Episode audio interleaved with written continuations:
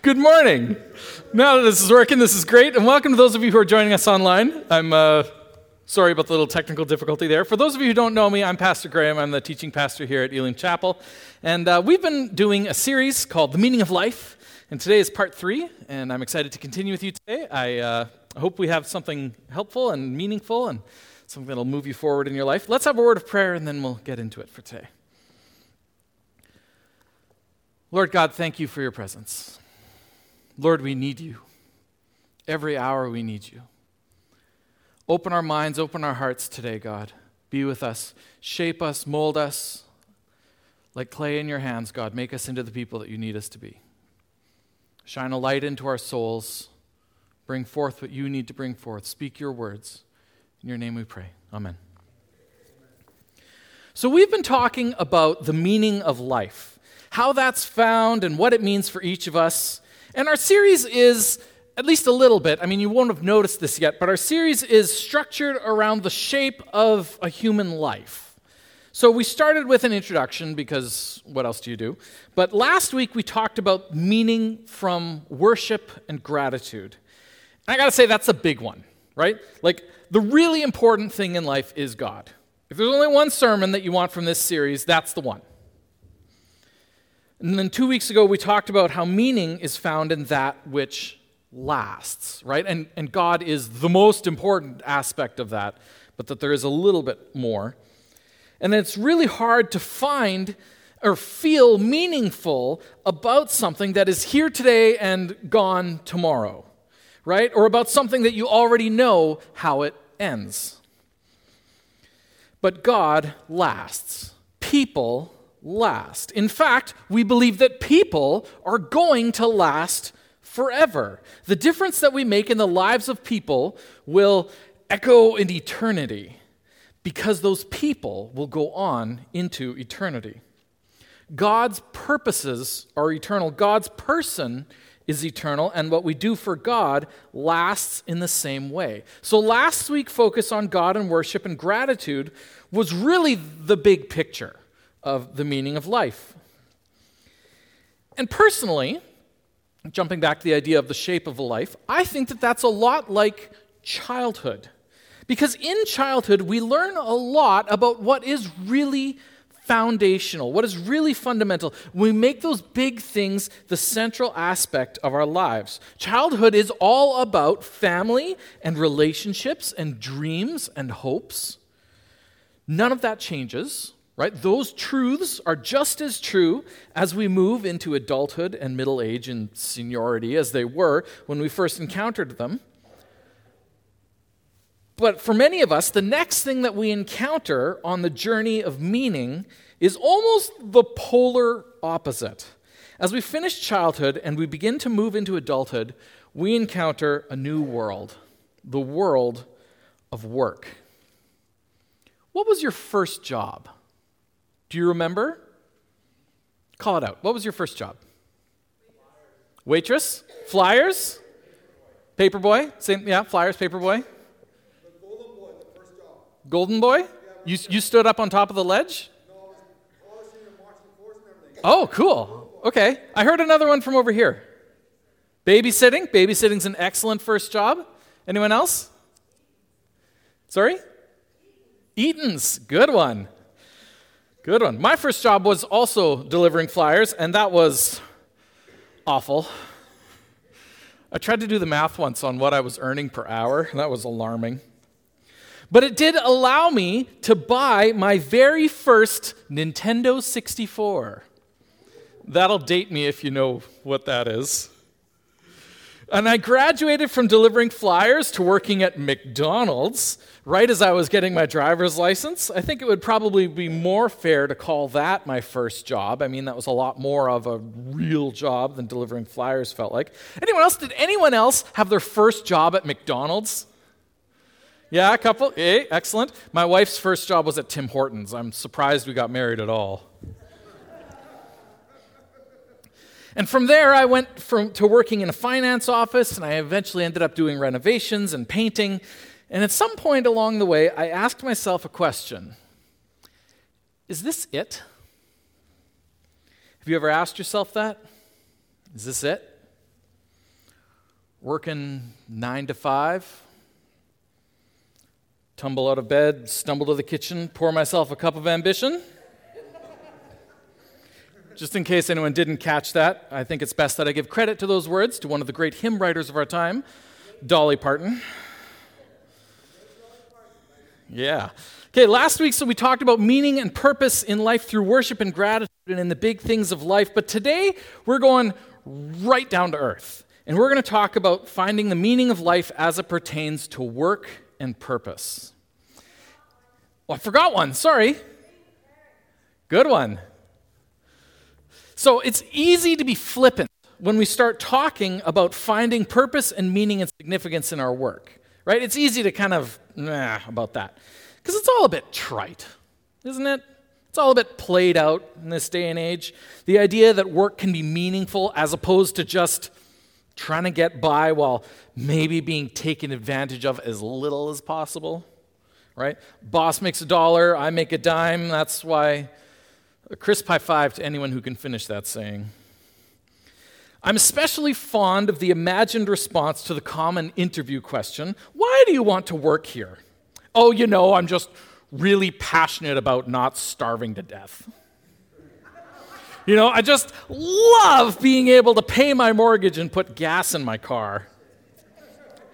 Right? Like, I've always found that kind of an odd question. But seriously, though, like, work is such a big portion of our lives.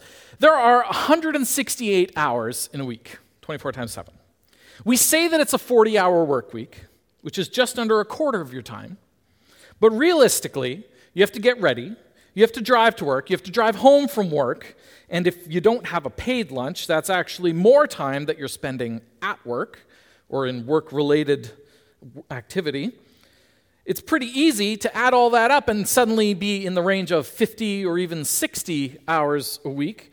Now, let's subtract the hours that you're asleep because it doesn't really feel fair to be counting those as off work hours, right? Like, that's just, it's not like we're getting to live during that time. And suddenly, work is more than half of your time.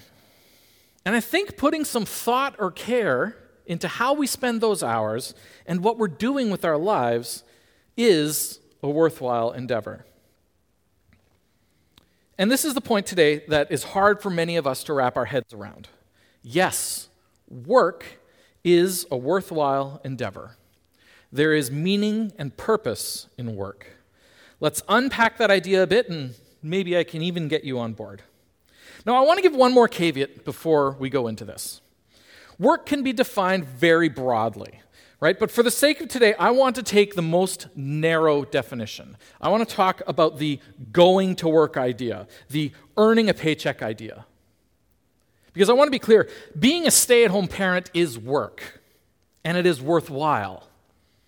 But it isn't what we're talking about today. And if you're sick and recovering, that is work, and it is worthwhile but it's not what we're talking today. And honestly, because I think it's easier to connect the dots on why those other things are meaningful. It's easy, or at least easier, to see the meaning and purpose behind focusing on getting better and improving your mental health or your physical health. It's easy, or at least easier, to see meaning and purpose behind raising children, as opposed to showing up day in and out to I don't know, drive a truck or paint a hallway or serve at, in the, at Eaton's. Right? So let's talk about three reasons why work matters, why your work matters, and how you can find meaning and significance in it. First, we are made to work. Work isn't an afterthought of creation. Work isn't one of the outcomes of the fall of man into sin. We were made for this.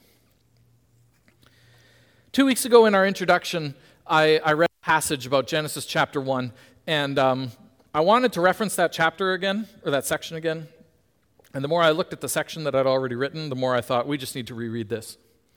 In Genesis chapter 1, verse 27 and 28, we read, God created mankind in his own image. In the image of God, he created them. Male and female, he created them. And God blessed them and said to them, Be fruitful and increase in number, fill the earth and subdue it. And in theology, this is referred to as the cultural mandate. This is God's original command to humanity. Before sin, before we were separated from God, this was the command. And I want you to notice how deeply unspiritual this command is. There's nothing here about sacrifice, there's nothing about prayer or praise. This command is build stuff, make stuff, create, get married, have babies and raise them, explore, see the world, cultivate it. So, do you know why you feel a deep satisfaction when you lay plumbing, or when you solve an accounting problem, and when the house is in proper order, or when your garden sprouts, or when you see your children thriving? Because you were literally made for this. God made us to do stuff, God made us to live, and living glorifies God. We bring Him glory when we live well and when we live right. And in Solomon's reflection on life and his own quest for meaning, which we call the book of Ecclesiastes, he has this to say in Ecclesiastes chapter 3 verses 12 to 13. I know that there is nothing better for people than to be happy and to do good while they live, that each of them may eat and drink and find satisfaction in all of their toil. This is the gift of God. Living a good, simple, normal life is a good thing. It is a satisfying thing. We were made to do it, and it's gratifying. This is why we find meaning and purpose in our work. There's another quote that I'd like to share with you on this topic, and this does not come from a Christian source. This quote is from the Roman Emperor Marcus Aurelius, who wrote a work called The Meditations, and in it he wrote this At dawn, when you have trouble getting out of bed, tell yourself, I have to go to work as a human being. What do I have to complain of if I'm going to do what I was born for, the things that I was brought into the world to do? Or is this what I was created for? To huddle under the blankets and stay warm. Were you made to huddle under the blankets and stay warm? It sounds great, but it's not why we're here. You weren't made for beach days and naps and bottomless pina coladas. Those things are all great. I'm not saying that we don't enjoy life, but that's not why we're here. You can't make a life out of watching TV. You can't find purpose in playing games and eating food. Enjoyment is good, but it is not the final say on meaning in life. So that's our first thing.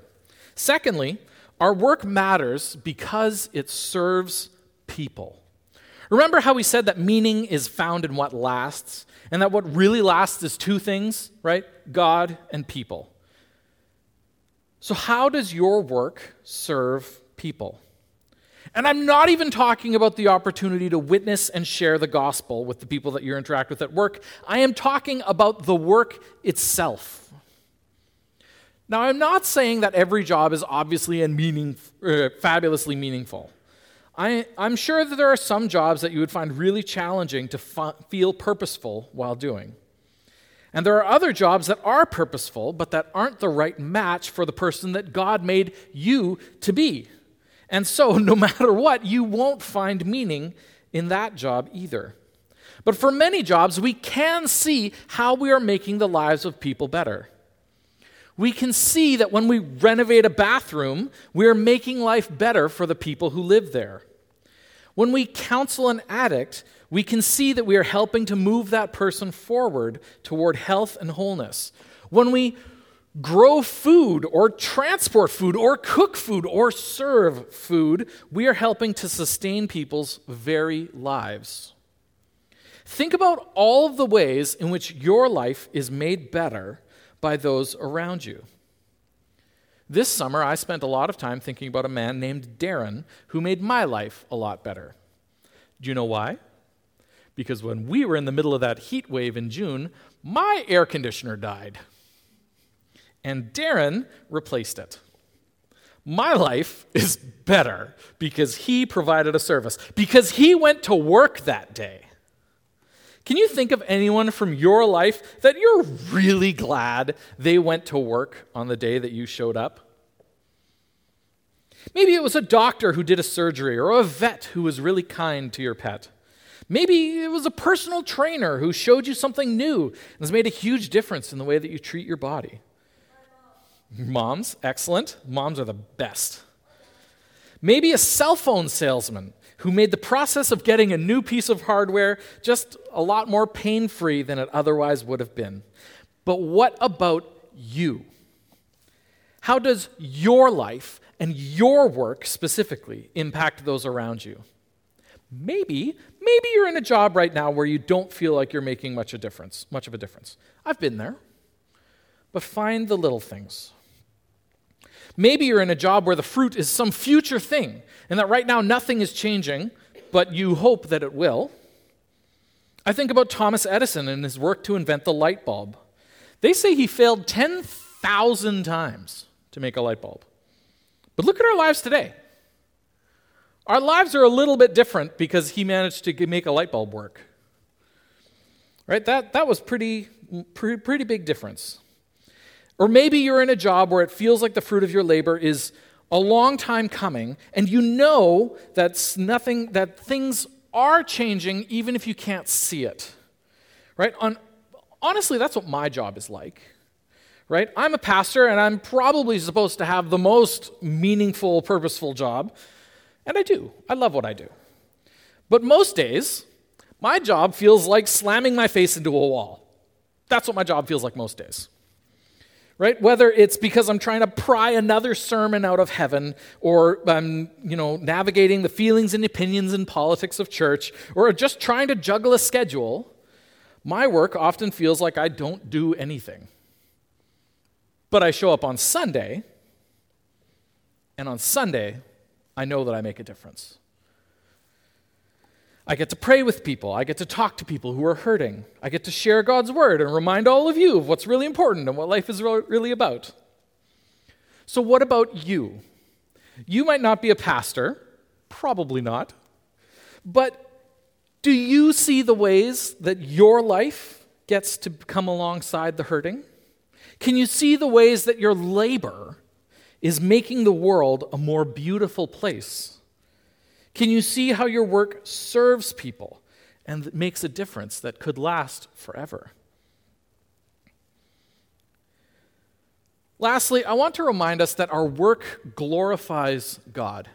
One of my favorite books of the Bible is Colossians, and it opens with this fantastic section in the first chapter where Paul is talking about how great Jesus is. And it starts with this. In Colossians chapter 1 verse 15 to 16, it says the Son, Jesus, is the image of the invisible God, the firstborn over all creation. For in him, Jesus, all things were created, things in heaven and on earth, visible and invisible, whether thrones or powers or rulers or authorities.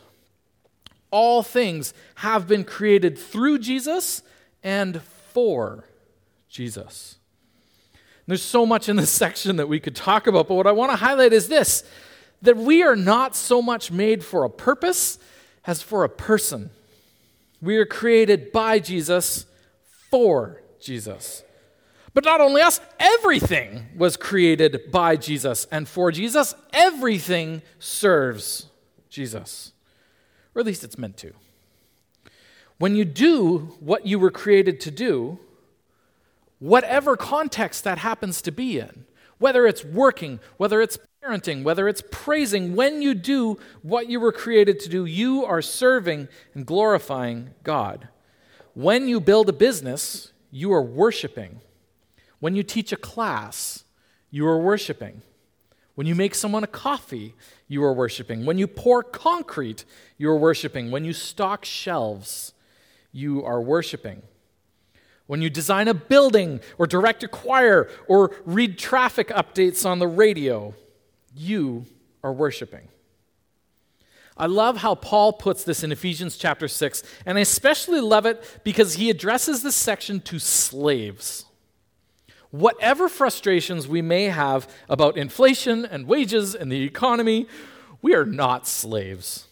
These people had it so much worse than we do, But look at what Paul had to say to them Ephesians 6, verses 5 to 8. Slaves, obey your earthly masters with respect and fear and with sincerity of heart, just as you would obey Christ.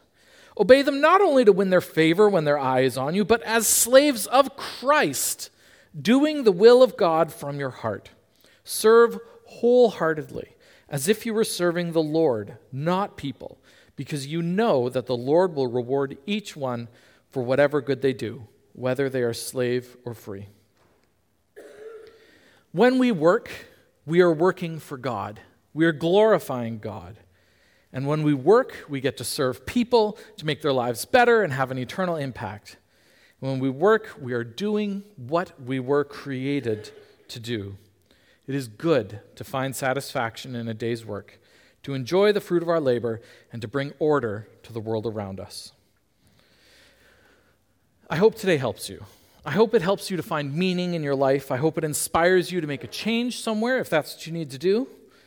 And I hope your Monday is different because of Sunday. I want to leave us with one final verse, and I wonder if you would stand with me, if we, if we could read this together. And I want, I want us to practice first because I don't just want us to read this the way that we so often do. This verse starts with whatever. And I want us to practice saying it. First, let's practice like a snarky teenager because we'll just get that out of our systems. Whatever with the hands, please, whatever.